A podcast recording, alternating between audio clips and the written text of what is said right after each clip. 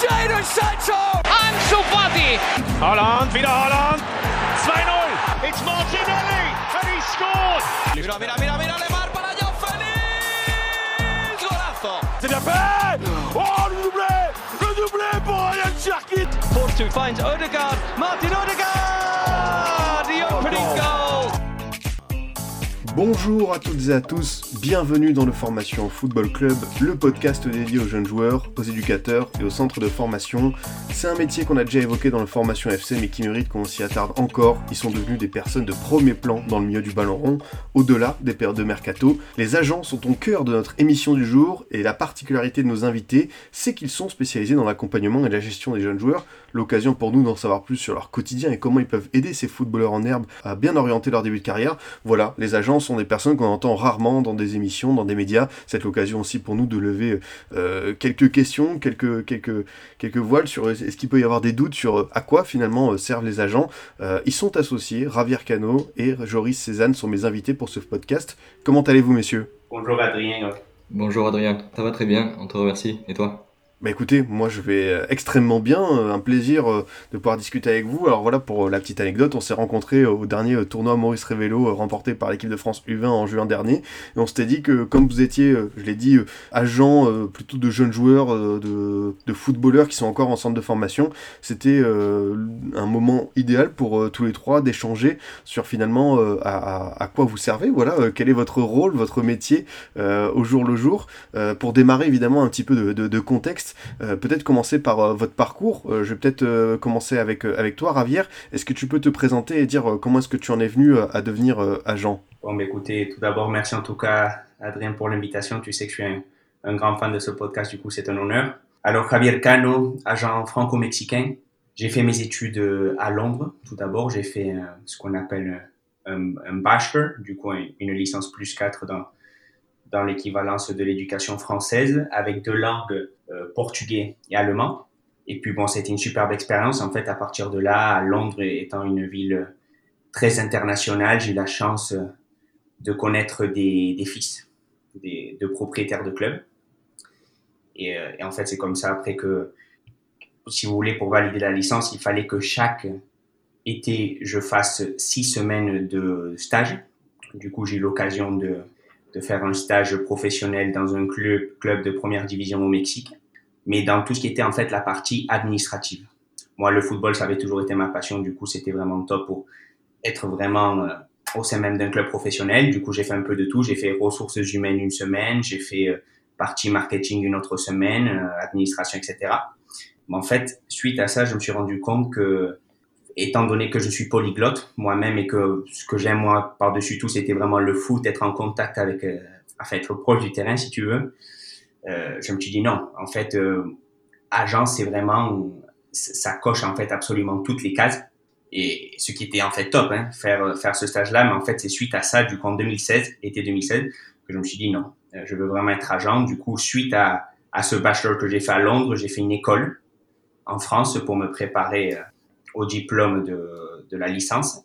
Et puis, c'est euh, coïncidence, ironie du sort, c'est là en fait où j'ai rencontré du coup mon futur associé Joris. Et puis, et puis voilà, du coup, depuis plusieurs années que qu'on collabore ensemble. Bah écoute, merci, euh, merci beaucoup euh, Ravière pour euh, cette introduction. Même question euh, Joris, voilà, Ravière a, a, a raconté l'épilogue, votre rencontre. Toi, avant, qu'est-ce que tu as fait? Et pareil, qu'est-ce qui a formé un peu ce déclic pour que tu te tournes vers le métier d'agent? Eh bien écoute, tout d'abord j'ai 31 ans, je suis un peu plus âgé que Ravière. j'ai une formation qui n'a rien à voir avec le foot, j'ai une formation dans l'expertise comptable française. J'ai travaillé dans la comptabilité pendant quelques années, mais j'ai toujours eu cette passion pour le foot, j'ai toujours essayé d'un peu jouer, tout ça, mais bon, au bout, au bout d'un certain âge, arrivé à un certain âge, on se rend compte qu'on ne pourra pas en faire son métier. Mais j'ai toujours voilà, voulu rester en contact avec ce milieu-là. Et ben, la formation en expertise comptable m'a permis d'acquérir beaucoup de compétences juridiques, une certaine organisation. Et en fait, je me suis rendu compte que le métier d'agent, petit à petit, à force de ben, voilà, d'écouter des émissions, de lire des interviews, le métier d'agent collait exactement avec ma passion pour le football et avec laquelle je pouvais allier mes, mes compétences juridiques. Donc c'est de la même manière qu'en 2016, j'ai décidé de me tourner vers la licence d'agent et que j'ai rencontré Ravière et, et, la suite on la connaît, on est associés depuis quelques temps. Vous avez tous les deux eu voilà, cette, cette passion, cette envie de devenir agent. Euh, Ravière, est-ce que euh, par rapport à, certaines critiques qu'on peut avoir sur ce métier, parce que c'est vrai que ça en fait partie, après j'ai envie de dire quel métier dans le football n'en a pas, mais on sent qu'autour des agents, il y a encore en 2022 voilà, certaines interrogations, euh, des doutes qui persistent. Est-ce que toi, ça t'a effrayé au moment de te dire j'ai envie de, voilà, de, de devenir agent? Effrayé Effrayé, non, même si on savait que, que les agents, bon, on n'a pas, on n'a toujours pas la meilleure des réputations, mais je pense c'est tout simplement le fait que, que le grand public, en fait, méconnaisse hein, cette partie, disons, cette facette de cette industrie. Euh, mais non, moi, non, pas du tout. Personnellement, j'avais, j'étais surtout très curieux de voir comment, comment ça se passait de l'intérieur, parce que bon, il y a, y a, évidemment ce qui se dit dans la presse ici et ça, et puis vraiment après ce qui se passe vraiment vraiment dans les coulisses. Du coup, au contraire, moi, j'avais juste hâte et puis, et puis surtout très curieux de, de découvrir euh, cette euh, merveilleuse industrie de l'intérieur. Pas tout à fait la même question, euh, Joris, mais je vais essayer de la tourner dans l'autre sens. comment expliquer finalement que les agents encore aujourd'hui ont cette réputation un peu, un peu sulfureuse? Est-ce que, comme le dit Ravière, c'est finalement une méconnaissance du grand public C'est qu'on ne détaille pas assez dans la presse, dans les médias, à, à, quoi servent les agents, tout simplement? Je pense exactement que le principal problème euh, de cette réputation, c'est qu'en fait, il y a une grosse méconnaissance autour du métier d'agent. Ce qui fait qu'en fait, on va toujours avoir le même type de réaction au début quand on va annoncer qu'on est agent. Tout de suite, les gens vont être sur la défensive. Mais en fait, tout de suite, très vite dans la discussion, en expliquant les méthodes de travail, euh, en quoi consiste exactement le métier d'agent au-delà de l'étiquette qu'on veut coller aux agents, ben, tout de suite, les, langues se délient, les personnes euh, en face de nous comprennent un peu plus le métier et on se rend compte qu'en fait, eh ben, c'est une personne à part dans le, dans le microcosme du football, mais il y a besoin des agents. J'imagine bien, et moi je suis, tout à fait euh, d'accord avec toi. Euh, vous êtes plutôt spécialisé, vous, du coup, dans, l'accompagnement des jeunes joueurs. Vous avez pas mal de, de, joueurs euh, dans, les centres de formation. Euh, pourquoi est-ce que tout simplement vous avez été plus orienté vers ce milieu-là, ce, type de, de profil, plutôt, on va dire, des, des, promesses du football, plutôt que, voilà, et chercher, on va dire, des joueurs un peu plus aguerris? Alors oui, tout d'abord, juste pour, pour préciser, on est certes une, une agence à taille humaine, on offre ce, ce, service de qualité. Nous, si on est juste une certaine quantité de, de collaborateurs dans l'agence, on ne croit pas à ces multinationales parce qu'humainement, c'est impossible de représenter 150 clients euh, si, si on n'est que trois dans une boîte, premièrement. Mais on représente en fait aussi des, des professionnels, notamment au Mexique, aux États-Unis. Mais euh, ponctuellement par rapport à la France et, et là où, on s'était eu... Euh, on t'avait raconté un peu notre façon de travailler. Euh, la France, pourquoi et pourquoi les jeunes? Parce qu'en fait, on a, il fait bon être footballeur en France. Euh, on a cette expertise hein, dans la formation française. Une donnée que je ne sais pas si, les personnes le savent, mais on est le deuxième pays euh, le plus exportateur de footballeurs au monde, après le Brésil. Après, ça mettre aussi dans le contexte. Hein, au Brésil, ils sont 200 millions, nous en France, on est 65 millions. Du coup, la, la formation en France, elle est de qualité puis ne serait-ce que pour de la post-formation et aux États-Unis, enfin, être footballeur français, euh, c'est c'est magnifique. Il y a vraiment, il y a un véritable savoir-faire. Du coup, c'est une des raisons pour lesquelles c'est un marché et on a commencé aussi comme ça ponctuellement dans le marché français. Forcément, Joris, c'est vrai que avec ce vivier, on en parle très régulièrement dans cette émission, on, loue encore euh, chaque semaine, voilà, euh, encore ce week-end, on avait un désiré doué et tout. C'est vrai que en France, ça regorge de jeunes joueurs et forcément, euh, faut les accompagner, il faut qu'il y ait des personnes qui puissent bien les guider après. C'est ça, et puis la, chance qu'on a en France, c'est d'avoir une richesse culturelle, ben voilà, qui par notre histoire fait que elle provient des différents continents, ce qui fait qu'on est capable de former une diversité de joueurs, tous euh, autant pétris de qualité. C'est des choses que nos voisins européens n'ont peut-être pas autant que nous.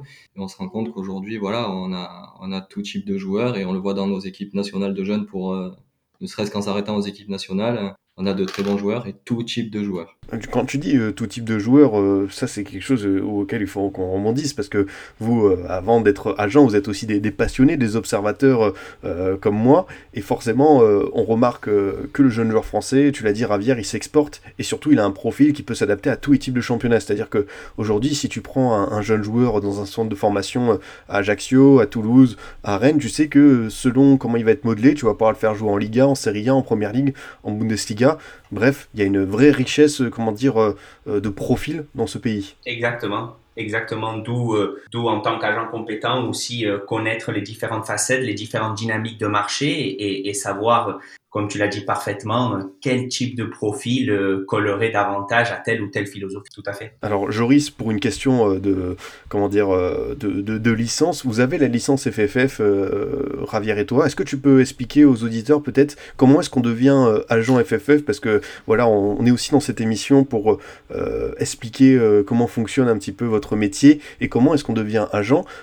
comment est-ce qu'on obtient ce précieux sésame? Alors, ce précieux sésame, il s'obtient en deux parties. Il y a une première partie sur laquelle euh, on va bénéficier de toute une formation juridique, mais juridique générale, où là, on va pas du tout parler de sport, c'est-à-dire euh, ça peut être autant du droit fiscal que du droit du travail, que du droit des sociétés. En fait, l'idée, c'est de, dans ce bagage-là, de pouvoir être en mesure euh, d'accompagner son sportif de la meilleure des manières. C'est-à-dire autant pour lui négocier son contrat de travail avec son club que pour lui aider à négocier son contrat d'assurance quand il va assurer sa voiture et ainsi de suite. En fait, lui proposer euh, des informations sur la fiscalité, qu'est-ce qui va être plus avantageux au niveau de sa fiscalité, tout ça. Donc c'est pour ça que ce premier bloc de formation, il est important parce qu'en fait, on s'en sert après tous les jours dans les conseils qu'on prodigue à nos clients. Et une fois que cette première partie-là de l'examen est obtenue, il y a la deuxième partie, pour le coup, que chaque fédération organise, qui est organisée par la FFF euh, en ce qui concerne le football.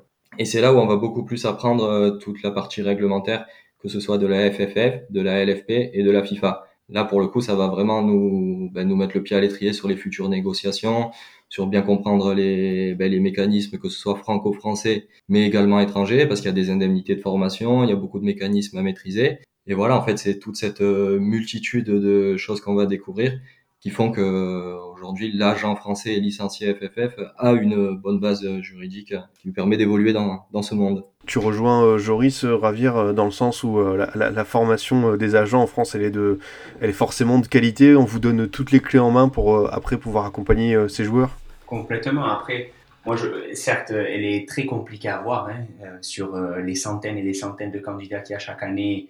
Il doit y avoir une dizaine ou une vingtaine au maximum qui, qui l'obtiennent. Hein elle est excessivement compliquée, mais à nouveau, c'est mal pour un bien parce que ça te prépare au maximum et, c'est le plus important à la fin dans cette industrie, euh, c'est la compétence. C'est être quelqu'un de compétent, du coup, du coup, c'est bien. Après, à préciser, euh, en France, euh, la licence évidemment est obligatoire hein, pour exercer. À l'étranger aussi, mais disons vraiment passer par le parcours français, c'est une des, c'est le pays à mon avis, ou un des pays les plus réglementés vis-à-vis de ça. Parce que dans d'autres fédérations, par exemple, euh, il n'y a pas toute cette nécessité. Du coup, du coup, c'est très important pour moi. et je suis tout à fait d'accord avec Joris. Après, pour remettre les choses dans leur contexte, c'est vrai que ça permet d'avoir un socle juridique pour accompagner le client. Maintenant, voilà, c'est pas la formation qui va faire de toi un bon agent ou un mauvais agent. Il y a toute la partie, il y a une grosse partie de terrain qui ne s'acquiert que par l'expérience, que par les rencontres qu'on fait. Et ça, c'est des choses qu'on n'apprend pas à l'école, comme on dit. C'est intéressant cette notion parce que forcément tu as la théorie, mais euh, la pratique. Et là, euh, ce que tu dis, Joris, c'est qu'en gros, bah voilà, euh, faut avoir forcément l'œil, faut avoir ce côté relationnel, j'imagine avenant et bah voilà, comme dans beaucoup de métiers du football aujourd'hui, c'est aussi le réseau. Ah bah il y a beaucoup de facettes. Hein. Il y a la facette, bien sûr, avoir l'œil parce qu'il faut savoir reconnaître un bon joueur. Il y a la partie réseau qui est très importante et la partie compétence et juridique comme on l'a dit, et également la partie relationnelle qui est très très importante, que ce soit du côté des familles, du côté des joueurs ou du côté des clubs, bien entendu. Alors Ravière, euh, pour euh, expliquer aussi votre quotidien, justement, c'est quoi la journée type d'un agent? Alors toi encore plus parce que tu voyages entre les continents euh, pour des raisons professionnelles, mais voilà, on va dire on n'est pas en période de mercato, après, on va y venir parce que forcément, c'est aussi intéressant de savoir comment vous procédez. Mais c'est quoi ta journée type, Ravière Comment est-ce que tu fonctionnes? Alors, justement, la journée type, c'est qu'il n'y a pas de journée type. C'est aussi simple que ça. Là, actuellement, je suis à San Diego, en Californie. Demain, justement, je voyage à Monterrey. Du coup, c'est c'est énormément de voyages, énormément, je dirais, de, de, réseautage. Là, ponctuellement, comme tu dis parfaitement, c'est pas le mercato. Du coup, justement, on profite pour connaître euh, là ponctuellement du coup d'autres clubs aux États-Unis, hein, en Californie, euh, de même par rapport au Mexique, développer pareil le réseau, voir quel type de synergie on peut mettre en place. Du coup, c'est vraiment très vaste, mais, mais c'est constant. Et puis aussi, évidemment, en parallèle, en plus, là maintenant, avec le décalage horaire, il y a 9 heures par rapport à la France.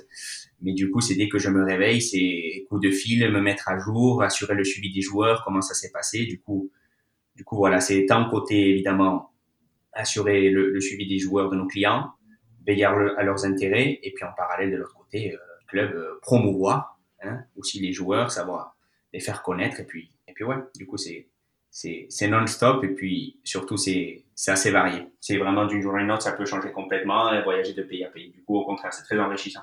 Ah bah je, je, je, devine bien, c'est bien aussi de ne pas avoir de journée type, de ne pas être forcément dans la routine. Euh, Joris, justement, les contacts avec vos joueurs, c'est quoi? C'est euh, tous les jours? C'est chaque semaine? C'est avant le match? Après le match? Comment est-ce que ça fonctionne pour euh, que vous puissiez être euh, au courant de, de, de, ce qui se passe de leur côté? Alors ça, c'est quelque chose qui est très très personnel et que chaque joueur va voir différemment. Tu as des joueurs pour lesquels ils vont vraiment avoir ce besoin de, de communiquer avec toi par message toute la semaine. Euh, de t'appeler avant le match, de t'appeler après le match pour te faire le débrief, qui ont besoin d'être rassurés, qui ont besoin ben, voilà, de parler tout simplement de qu'est-ce qui s'est passé, qu'est-ce qui a bien marché, qu'est-ce qui a mal marché. Et il y a d'autres joueurs qui sont beaucoup plus détachés de tout ça, ou un simple message euh, pour nous dire voilà, ben mon match ça s'est passé comme ci, comme ça. S'il n'y a pas d'autres problèmes dans la semaine, il n'y a pas forcément d'autres contacts avec le joueur euh, dans la semaine. Mais ça c'est très personnel à chacun et comme Ravier l'a dit, il n'y a pas de journée type, c'est pareil, il n'y a pas de relation type euh, agent-joueur. Chaque joueur, euh, on essaie de s'adapter voilà, à, chaque, euh, à ce que chaque joueur nous réclame. Et comme on, l'a dit, Ravière, vous occupez essentiellement de jeunes joueurs. Comment c'est le contact avec eux? De quoi est-ce qu'ils ont besoin à leur âge que dans, dans, dans, la communication, dans ce que vous leur dites De quoi est-ce que ces adolescents finalement, parce que ça reste peut-être pas encore des adultes, de quoi est-ce qu'ils ont besoin auprès de vous? De quoi ils ont besoin, du coup, bah, premièrement, c'est à veiller pour leurs intérêts. Hein, tout d'abord, euh, sur, euh, sur la, partie juridique, ne serait-ce que dans une prolongation de contrat, assurer que tout soit carré, ainsi de suite. Parce, que dans tous les cas, dans une négociation, il y a deux parties, évidemment, le club et puis nous, côté joueur, à veiller à leurs intérêts. C'est la première chose. Et puis après, au quotidien, c'est, moi, je pense, c'est surtout, moi, je, je remarque avec les jeunes joueurs, c'est les rassurer. Hein, euh, à les accompagner. Euh, quand, disons, ils jouent moins bien, euh, à les encourager. Que, enfin, dans le football, c'est énormément de hauts et des bas, mais justement, au contraire, quand ils sont après dans le haut, dans une bonne phase, à surtout aussi ne, pas s'enflammer, à garder la tête sur les épaules, parce qu'on sait que dans le foot, ça peut aller très vite dans le bon comme dans le mauvais sens. Du coup, voilà, ouais, c'est, on les accompagne aussi sur, sur cette facette euh, au quotidien et surtout notre vécu, notre expérience euh, à, ah, voilà, que, que ce soit le plus serein possible. Ça, c'est essentiel parce que j'imagine, Joris, en fait, vous devez aussi avoir cette, cette fibre psychologique, vraiment avoir euh, ce sens de la discussion, euh, c'est ça, c'est gérer des hauts et des bas. Et forcément, là, il faut avoir une sorte de, relationnel humain qui est très très fort. C'est ça, en fait, souvent, euh, on en plaisante, mais on, est, on a une partie où on est psychologue. Hein. C'est exactement ça parce que ben voilà, les joueurs, ils ont ils ont besoin d'être assurés. C'est vrai que c'est un milieu où, vu de l'extérieur, on ne se rend pas forcément compte, mais il y a beaucoup de pression qui sont mises sur les jeunes joueurs dès très jeunes. Ce qui fait que ben, un penalty raté pour un jeune sur un match de U17 nationaux, ça paraît peut-être euh, peu important, mais au final, ça va trotter dans sa tête pendant un mois, deux mois. C'est ce qui fait que ben, il va pas reprendre le ballon pour tirer son penalty le match d'après, ça va le ronger, tout ça. Il y a vraiment une grosse partie de psychologie dans le travail qu'on fait, dans l'accompagnement au quotidien faut arriver à le déceler parce que les joueurs ne sont pas tous euh, trop bavards. Mais voilà, on a une, une grosse part de ce rôle-là, en tout cas dans, dans l'accompagnement du joueur. Après, c'est vrai qu'on a la chance qu'en France, euh, comme on l'avait dit, la formation est de qualité, ce qui fait que les jeunes joueurs aujourd'hui, bah, ils ont des cours de media training, ils ont des, beaucoup de sensibilisation sur beaucoup de thèmes, sur la diététique, tout ça. Donc c'est des, des choses sur lesquelles on va dire on, on, passe un peu au plan secondaire par rapport à des joueurs professionnels où là pour le coup, ben, quand ils sont seuls à la maison, il va falloir également un peu euh, ben, les conseiller sur leur alimentation, tout ça concernant les jeunes, euh, voilà, ils ont la chance d'être en centre de formation, d'être très encadrés en France sur tous ces sujets-là. Tu rejoins euh, Joris Ravière dans le sens où, euh, voilà, dans, dans, nos clubs, on a fait beaucoup d'améliorations, d'efforts de progrès dans, dans l'accompagnement des jeunes joueurs sur tous les plans, l'aspect mental, l'aspect alimentaire, la, la, la, la, gestion de cette carrière qui peut peut-être décoller, mais on sait que voilà, tous ne passeront pas pro, quoi. Exactement, tout à fait. Surtout, à mon goût, le le football aussi devient, de, en tant que footballeur athlète, tu es de mieux en mieux préparé, ne serait-ce que à la différence d'il y a encore 10-15 ans. Tu as tous ces outils en, supplément, mais aussi de l'autre côté, c'est une industrie entre footballeurs même de plus en plus compétitive. Et comme tu le dis parfaitement, il n'y a que une, un nombre intime de joueurs qui vont passer le cut et aller jusqu'au bout des choses. Du coup, euh, c'est très important d'être, comme le disait Joris, sensible à ça être euh, sensibilisé, avoir ces bons outils et surtout ce réflexe. Et pour moi, en tant qu'agent, c'est ce que je dis à, à nos clients, le plus tôt tu auras ce déclic, euh, le mieux. Hein. Considérer vraiment ton corps comme, comme un temple parce que c'est ton outil de demain. C'est essentiel. Et puis surtout aussi l'aspect mental, hein, comme tu l'as dit parfaitement. Beaucoup de clubs en France sont très compétents et développent ça au maximum, mais je pense sur l'aspect mental ponctuellement, il y a encore énormément et de belles choses à faire. Parce qu'à la fin de la journée, certes, il y a l'athlète, mais surtout devant l'athlète, c'est un être humain. Hein, du coup, fait de haut et des bas, du coup, pour moi, c'est des choses euh, où on peut encore plus euh, s'appuyer dessus. Ah, J'aime beaucoup ton discours, euh, forcément, sur l'être humain, l'importance qu'il doit occuper vraiment au cœur des débats, des discussions. Et Joris, j'imagine que il comme on parle d'adolescents, de jeunes joueurs euh, de 16-17 ans, il y a aussi euh, les parents qui forcément euh, gravitent autour. comment est-ce qu'on s'occupe voilà, d'une père, d'une mère qui ont aussi envie un petit peu de savoir quelle va être la carrière de son fils C'est quoi un peu vos relations avec, avec les parents? Alors là, une fois de plus, il n'y a pas de relation type parce que, comme on a dit, chaque joueur est différent, ben, chaque parent est différent. Il y a des parents qui, souvent ça arrive que c'est des parents qui ont déjà connu le sport professionnel donc qui ont déjà un certain recul sur la chose, qui voilà, qui voient les choses avec euh, un peu plus de distance. À l'inverse, il y en a d'autres qui sont beaucoup plus passionnels, qui ont beaucoup de questions, beaucoup, qui font beaucoup d'espoir sur leurs enfants, des fois euh, au point que ça en devienne néfaste. Et voilà, le faut arriver à jongler entre les caractéristiques de chaque parent, savoir euh, tempérer quand il faut tempérer, savoir également leur rappeler que leur rôle principal, ben voilà, c'est de de donner de l'amour à leurs enfants et de continuer à les voir comme un enfant et non comme un futur athlète professionnel. Parce qu'il y a, y a beaucoup de monde autour du sportif qui va s'occuper de, de lui donner cet aspect-là. Voilà, un parent, faut arriver à lui faire comprendre qu'il faut que ça reste un parent qui est là pour, pour pouponner son enfant et l'aider à grandir, euh, comme l'a dit Ravière, très important, l'être humain avant le sportif. Ah, bah, c'est ça, c'est ça, c'est que on, a envie euh, que tout soit orienté pour euh, le, jeune joueur, euh, le mettre dans, dans, les meilleures conditions. Et forcément, Ravière, puisqu'on parle des, des parents, on parle aussi beaucoup de plus en plus, tu sais, de l'entourage, de voilà, de certaines personnes qui peuvent aussi devenir entre guillemets des conseillers de l'ombre. Est-ce que ça vous est déjà arrivé, voilà, d'avoir, on va dire, des, parties intermédiaires auprès de vos jeunes joueurs vous avez dit, oula, ça, c'est, faut, faut, faut réussir à séparer ça et justement que se concentrer sur, euh, sur le jeune joueur. Tout à fait, Adrien, tu le dis parfaitement. En plus, là, quand, quand tu vois l'actualité du football français, euh, ça arrive tous les jours, hein, euh, avec des joueurs connus en, sélection française. Et pour nous, c'est clé. Hein, c'est clé. À nouveau, on insiste sur la même chose, c'est l'être humain. Avant tout, avant l'athlète. Du coup, l'être humain doit être entouré de personnes qui veillent à, à ses intérêts, mais qui ont les bonnes intentions. Hein. Et et ça nous est arrivé, bien sûr, qu'on voit un joueur avec un top talent, un super joueur sur le terrain, mais on voit dans les tribunes ou l'entourage où il y a quelque chose qui tourne pas rond, c'est pas net. Nous, dans notre façon de travailler, c'est comme le couteau et la fourchette, ça va ensemble, parce que si l'entourage est néfaste, ou on sent qu'il y a quelque chose qui, qui n'est pas cohérent, pour nous, tôt ou tard, on dit c'est une bombe à retardement, et puis ça peut, malheureusement, euh, peut-être oui, signer un premier contrat pro, mais on sait que dans le football moderne, ça veut plus trop dire grand-chose. Mais après, sur le long terme, enfin, si on fait une liste maintenant de tous les joueurs qui auraient pu ou des futures vedettes, mais pour X Y raison et surtout ponctuellement l'entourage, ça l'a pas fait. Enfin, on, fait une liste de centaines de joueurs. Du coup, pour nous, c'est clé, c'est fondamental et à nouveau, je te dis notre façon de travailler. Si on sent que l'entourage, nous, il est pas bon, on donne pas suite parce que parce que tôt ou tard, je, te dis, ça va, ça va lui porter préjudice et, et ça va être beaucoup de temps, nous en tant qu'agent, de temps et d'énergie dépensée. Comment, euh, je te remercie Ravière pour cette intervention, j'ai envie de rebondir là-dessus, euh, Joris.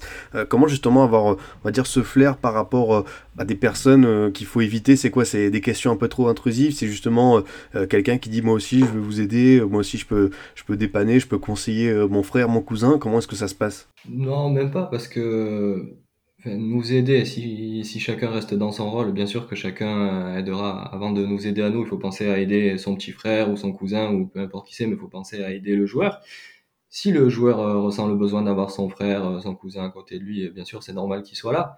Après, voilà, c'est plus, euh, il y a des, des, des, petits frères qui vont, des grands frères qui vont être tout à fait, on va dire, dans, dans des cases et d'autres où on va voir tout de suite que ça va être compliqué en fait, le, bah, le meilleur moyen de le voir, c'est au bord d'un, au bord d'un terrain en regardant les matchs, comme le dit Ravière. Hein.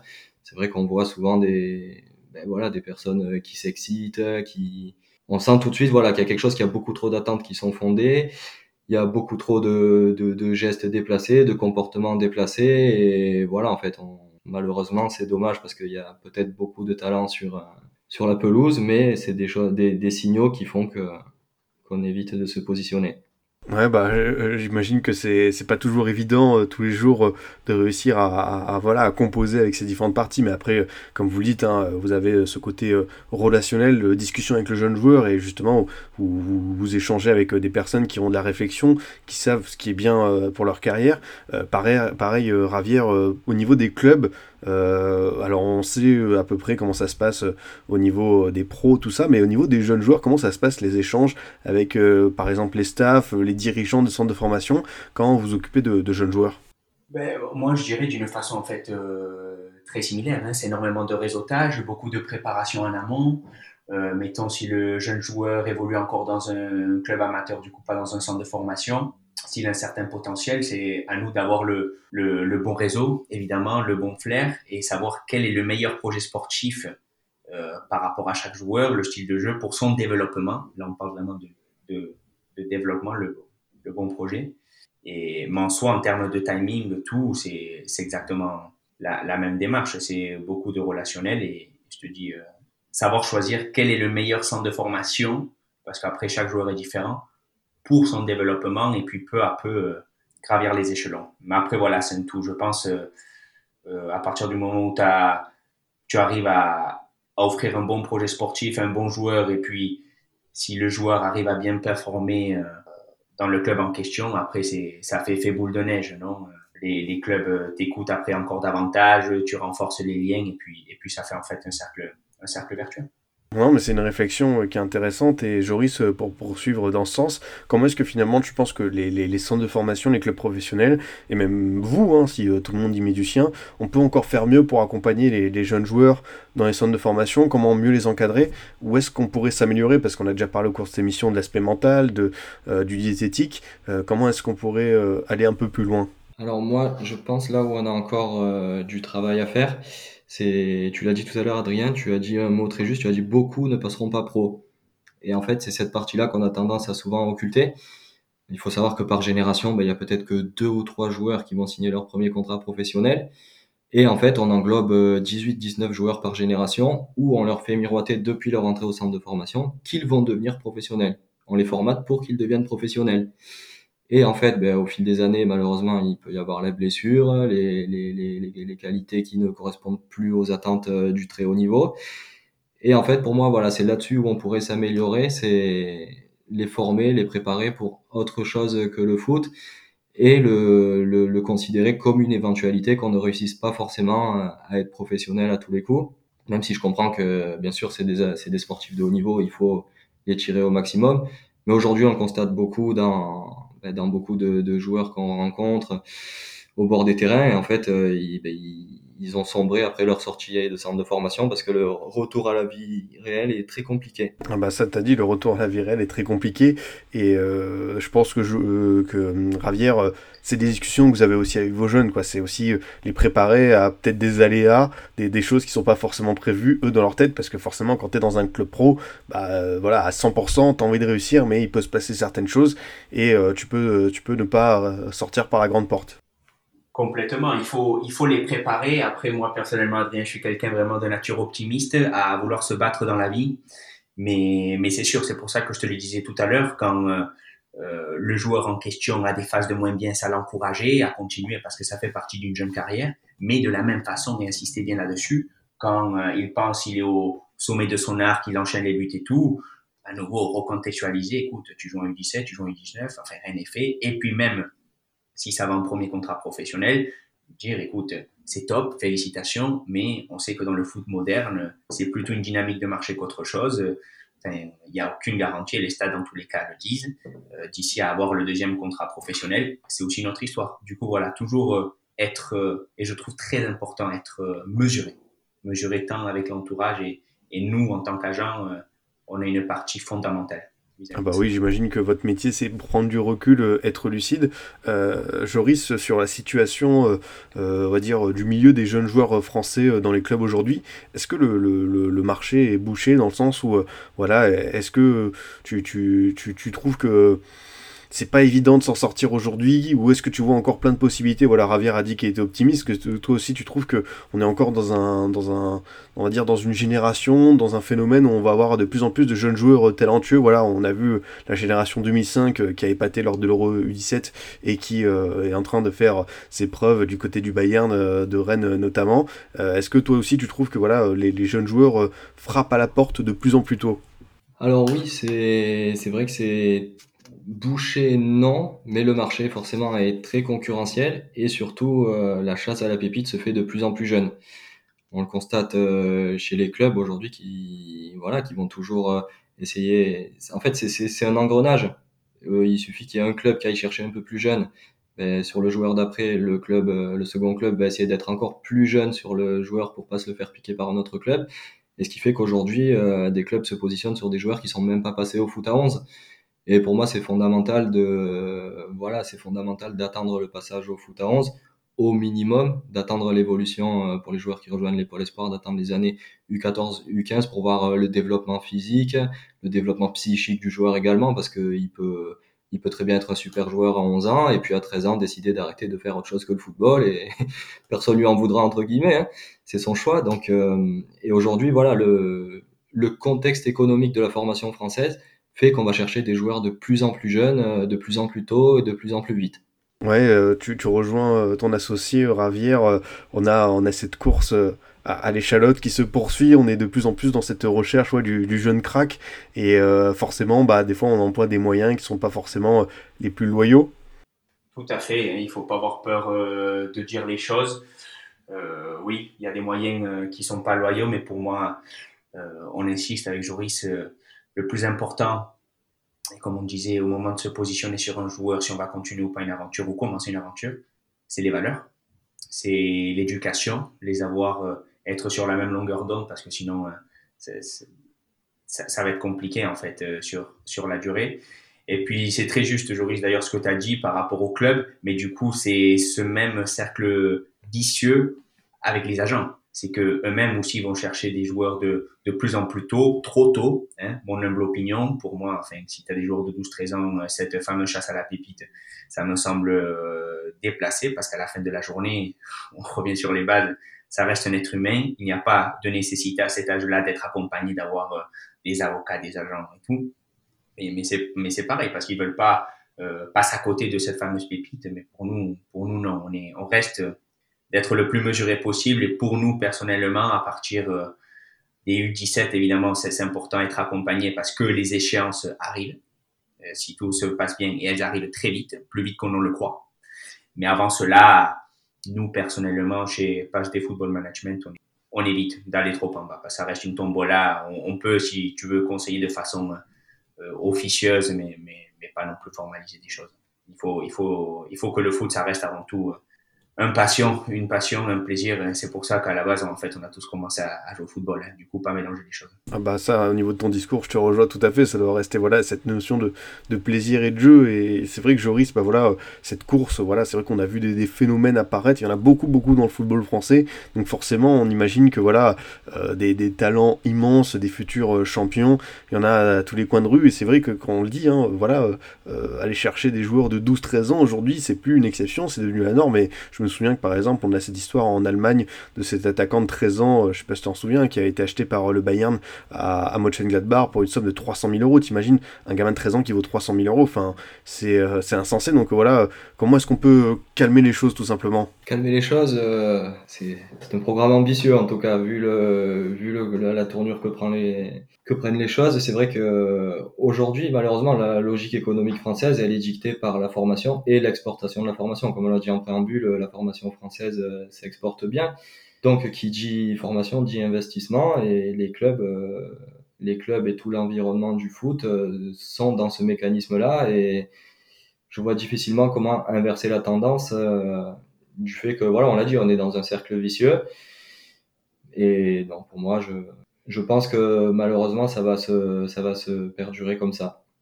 Bon, bah, écoute, on verra comment vont se passer euh, les, prochains mois, les prochaines années. Et j'ai envie de me tourner vers toi, euh, Ravière, parce que forcément, euh, toi, tu es aussi basé sur l'autre continent où, tu travailles, l'Amérique, avec des liens forts avec les États-Unis et le Mexique. comment ça se passe là-bas, tout simplement, le, marché des jeunes joueurs? On sait qu'il y a plusieurs passerelles qui peuvent s'effectuer entre les collèges, les drafts, les académies, les équipes réserves. Euh, est-ce que tu peux nous parler un petit peu de, bah, tout simplement ton ressenti sur euh, le développement des jeunes joueurs là-bas? On sait que la MLS, ça sort de plus en plus de bons joueurs. Le football mexicain, on savait. Mais au niveau des États-Unis, quand on voit la jeune génération qui arrive, on se dit qu'il y a un potentiel, il y a, quelque chose qui est en train de se passer sur place. Exactement. Hein. le, soccer, comme il l'appelle ici, est en pleine, pleine expansion. Vraiment, ils insistent soccer, pas football, parce qu'après, c'est du football américain.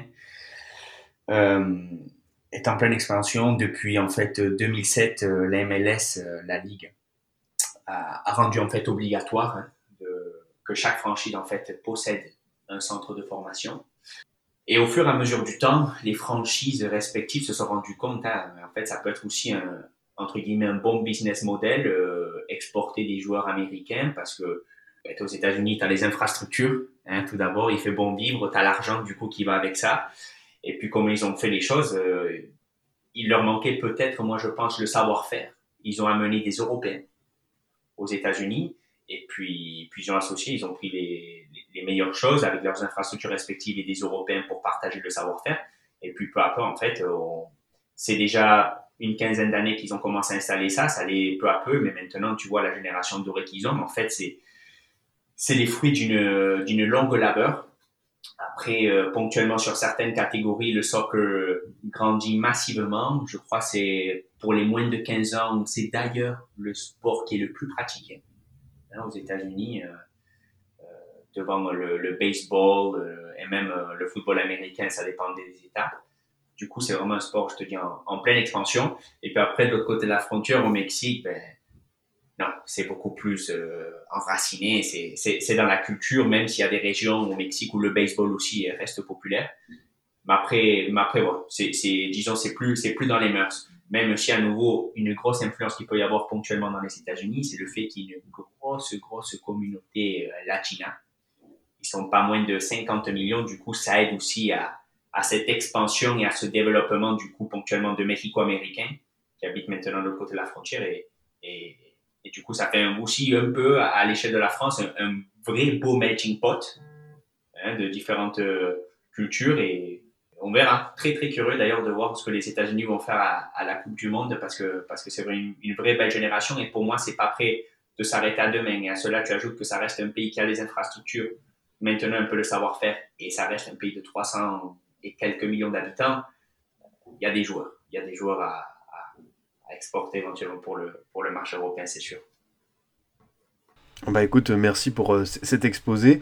Euh, Joris, euh, pour, pour compléter, toi aussi, tu sens qu'il peut y avoir de plus en plus de passerelles avec ce qui se passe de l'autre côté de l'Atlantique? Complètement, complètement. C'est vrai que encore quelques années en arrière, on voyait le, la MLS comme on, aurait pu le classer dans les championnats exotiques. Aujourd'hui, quand on parle à nos joueurs, s'il y a des options qui s'ouvrent outre-Atlantique, Aujourd'hui, ils sont au-delà d'être à l'écoute euh, de la proposition euh, américaine, ils sont vraiment intéressés par ce championnat-là qui aujourd'hui euh, est en mesure d'attirer, on l'a vu, hein, des joueurs de, de, Valenciennes ou autres qui partent signer aux États-Unis. Aujourd'hui, voilà, le, le, championnat américain est devenu attractif, comme le dit Ravière, le cadre de vie, la mentalité sportive des Américains aidant à tout ça. Mais voilà, aujourd'hui, c'est une vraie alternative et c'est, ça devient un championnat majeur. Et effectivement, je pense que ça va être intéressant de voir l'évolution jusqu'à la Coupe du Monde et après la Coupe du Monde, mais je pense que l'avenir du soccer est, radieux. Ravière, euh, vous vous occupez de jeunes joueurs euh, de l'autre côté de l'Atlantique, c'est bien ça? Exactement, on représente des jeunes joueurs tant aux États-Unis et surtout au Mexique, et même euh, des, comme je te disais, des joueurs plus aguerris comme des internationaux mexicains, Paulo Elisa qui joue à Chivas de Guadalajara, du coup voilà, on est sur ces deux tableaux. Après, ça, reste ponctuel au niveau professionnel, mais, mais oui, on représente aussi des joueurs de l'autre côté de l'Atlantique. Merci pour, pour, ta réponse. Est-ce qu'il y a des, différences au niveau des mentalités et même des, du besoin d'accompagnement entre ce que vous pouvez faire aux États-Unis, au Mexique et ce que vous pouvez faire en France? Est-ce que ce sont euh, des jeunes joueurs qui ont différents besoins? Complètement, mais ça, à nouveau, c'est là où ça fait aussi la richesse de notre agence. C'est cet aspect aussi multiculturel, savoir adapter, adapter ton discours par rapport aux différentes nationalités. Euh, alors déjà, ne serait-ce qu'entre les États-Unis et le Mexique, euh, ça reste évidemment des cultures différentes. Le Mexique, tu ce côté, je pense, un peu familial. Euh, euh, le, disons, si, tu vas à l'étranger, tu peux peut-être un peu avoir le mal du pays, la famille, la nourriture, les amis. Il y a un peu ce côté vraiment latino. Euh, côté américain, non. Je, je, c'est des gens, des personnes qui n'ont pas peur, je trouve, euh, des, des, challenges. Si demain, euh, tu lui dis, écoute, il peut y avoir une, une possibilité en Allemagne, c'est les Américains sont très travailleurs. Les Mexicains aussi. Et je, trouve une grosse, grosse différence, ça aussi, euh, ponctuellement par rapport à la France. À la France, on a ce, vraiment ce savoir-faire, on a énormément de qualité.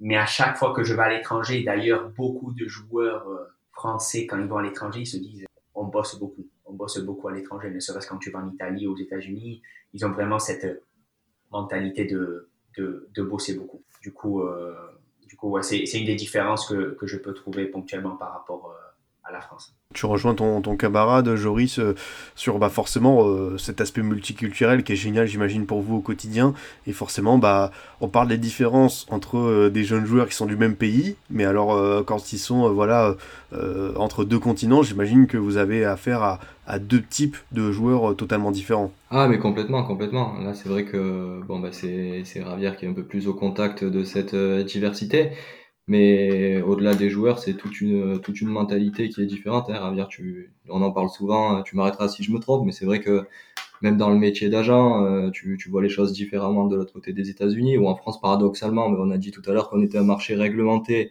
mais au final très concurrentiel, beaucoup de monde qui essaie de s'improviser agent, alors qu'aux États-Unis, bah, c'est vrai que souvent, euh, Ravière me dit, ben voilà, je suis l'agent, je, on me fait totale confiance, la place de l'agent est ici, la place de la famille est ici, la place du directeur sportif est ici. Tout est beaucoup plus normé, tout est beaucoup plus, euh, on va dire, euh, dans, dans l'intérêt du joueur. Quoi. Exactement. Si, si je peux ajouter, après, voilà, c'est comme tu le dis, enfin, c'est culturel. Hein, les, la famille, évidemment, notre façon de travailler, on l'a fait en amont, hein, comme on le fait en France, mais mais par exemple, en, entre guillemets, la, la famille lambda américaine, je fais mon écrémage, je choisis le bon agent, mais une fois que la famille s'est positionnée et a choisi le bon agent pour euh, son fils ou sa fille, voilà, c'est l'agent, après c'est l'agent de jouer, euh, et, on, et, on, prend plus de retrait par rapport à ça.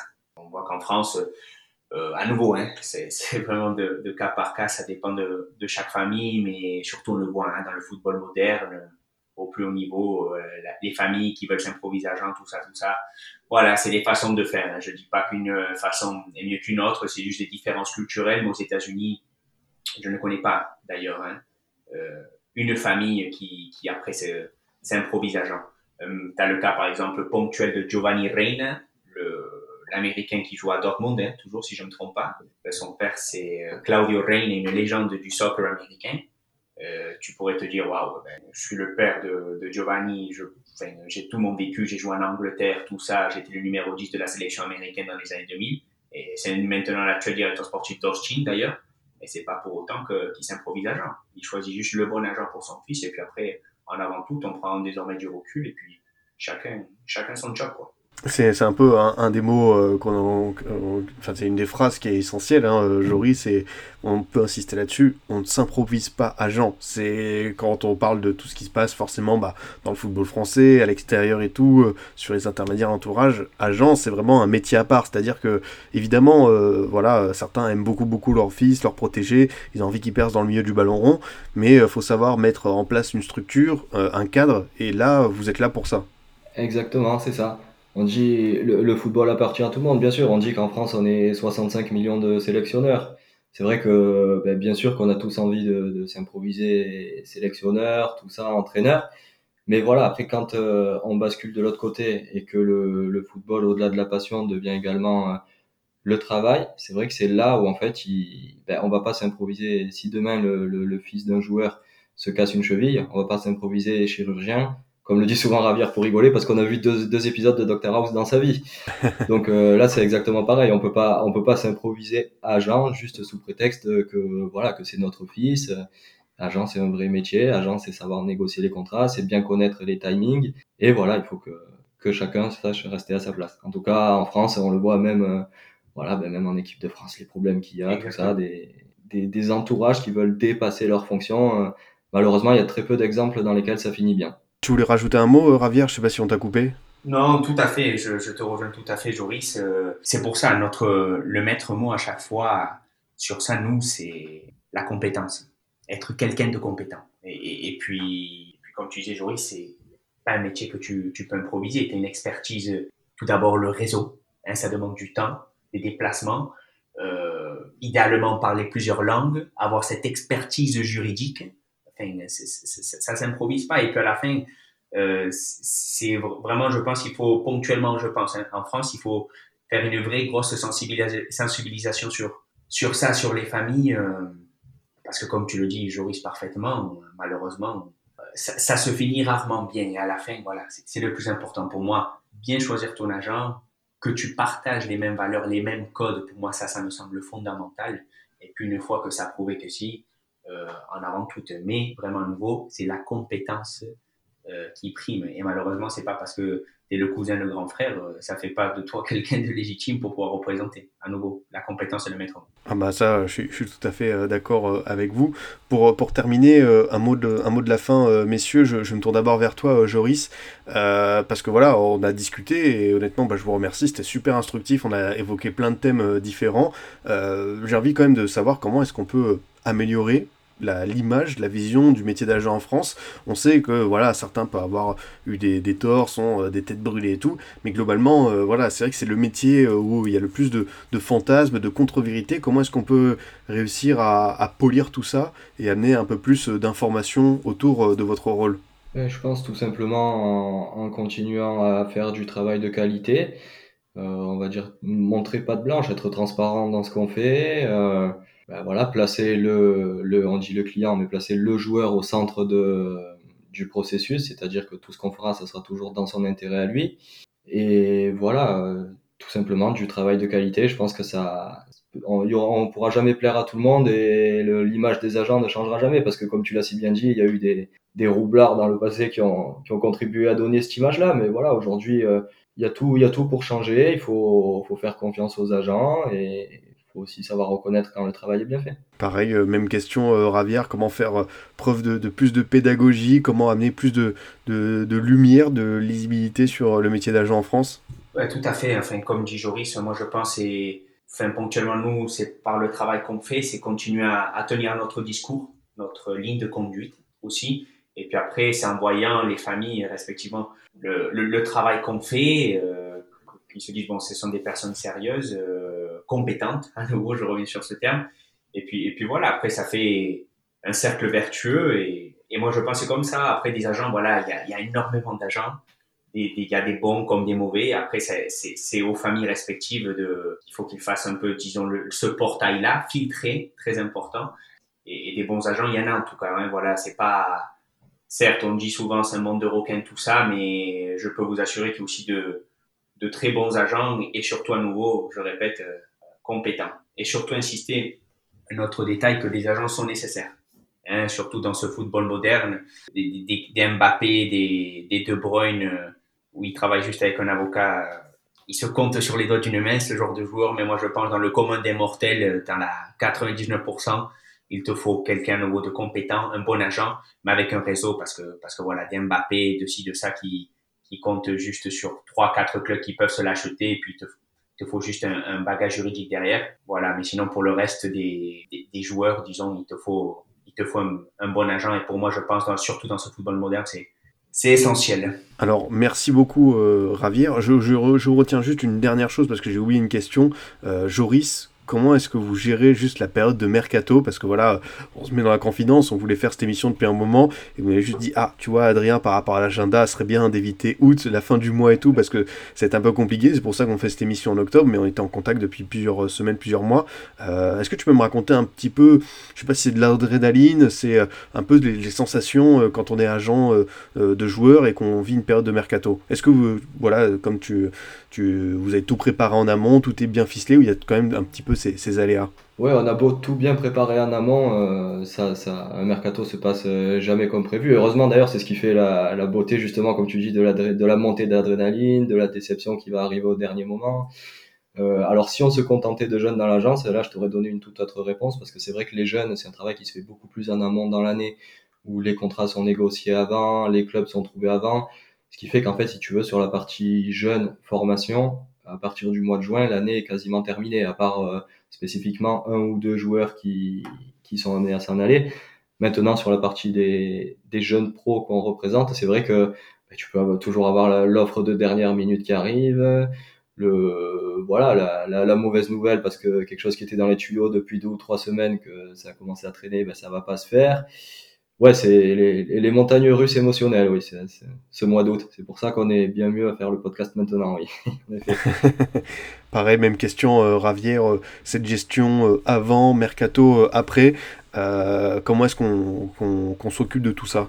Tout à fait, moi je pense le maître mot dans ce cas, c'est l'anticipation. Anticipation, préparation, du coup la prise de rendez-vous, nous en tant qu'agence et déplacement, par exemple là concrètement étant à San Diego, Mexique, je prépare Hein, déjà euh, les choses, euh, on promouvoit nos joueurs et, ainsi de suite. Du coup, il y a beaucoup de travail de l'ombre. Et puis, en fait, après, tout simplement, une fois le mercato ouvert, c'est tout simplement l'aboutissement qu'on fait euh, et ces déplacements qu'en fait, on fait tout au long de l'année. Après, le mercato, il dure quand même trois mois. Hein, moi, personnellement, d'ailleurs, si je peux, je puis me permettre, je trouve c'est c'est très long. Hein. Je sais que beaucoup de confrères partagent aussi ce même avis parce qu'à la fin de la journée, les vrais bons coups entre guillemets, les joueurs libres euh, se font pareil en amont. Ils signent avant l'ouverture du, du mercato. Et puis après, c'est pendant trois mois. Il y a beaucoup de prises de contact, beaucoup d'informations.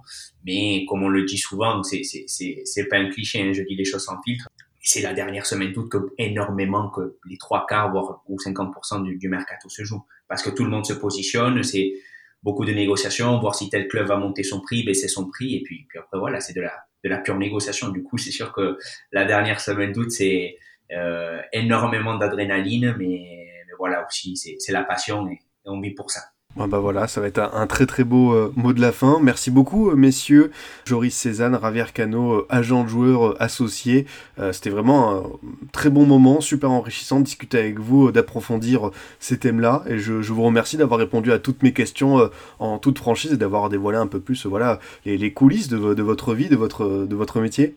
Et merci à toi, Adrien, déjà de nous permettre aussi de mettre en valeur notre travail comme tu l'as dit en préambule, les agents, euh, c'est un peu un métier de l'ombre euh, pour lequel peu de personnes parlent. Donc euh, merci à toi une fois de plus. Adrien, un véritable plaisir en tout cas nous, nous inviter. Plus que ravi de, pouvoir partager notre expérience et surtout mettre en lumière, hein, comme on dit, ce, métier-là et en espérant que les écouteurs, voilà, ils aient un peu plus de visibilité sur le pourquoi du comment qu'on fait et, et la nécessité d'avoir à nouveau un agent compétent. Voilà. Bah c'est ça, voilà, c'était clairement l'objectif, faire un peu de pédagogie, comprendre euh, quel est votre rôle euh, auprès de, ces jeunes joueurs. En tout cas, euh, voilà, vraiment, merci beaucoup, messieurs, d'être venus dans le Formation FC. C'était super enrichissant, vraiment. De mon côté, chers auditeurs, je vous dis à bientôt pour un autre numéro. Vous pouvez toujours nous écouter sur Deezer, Spotify, SoundCloud, iTunes et Google Podcast. À très vite pour une nouvelle émission du Formation Football Club.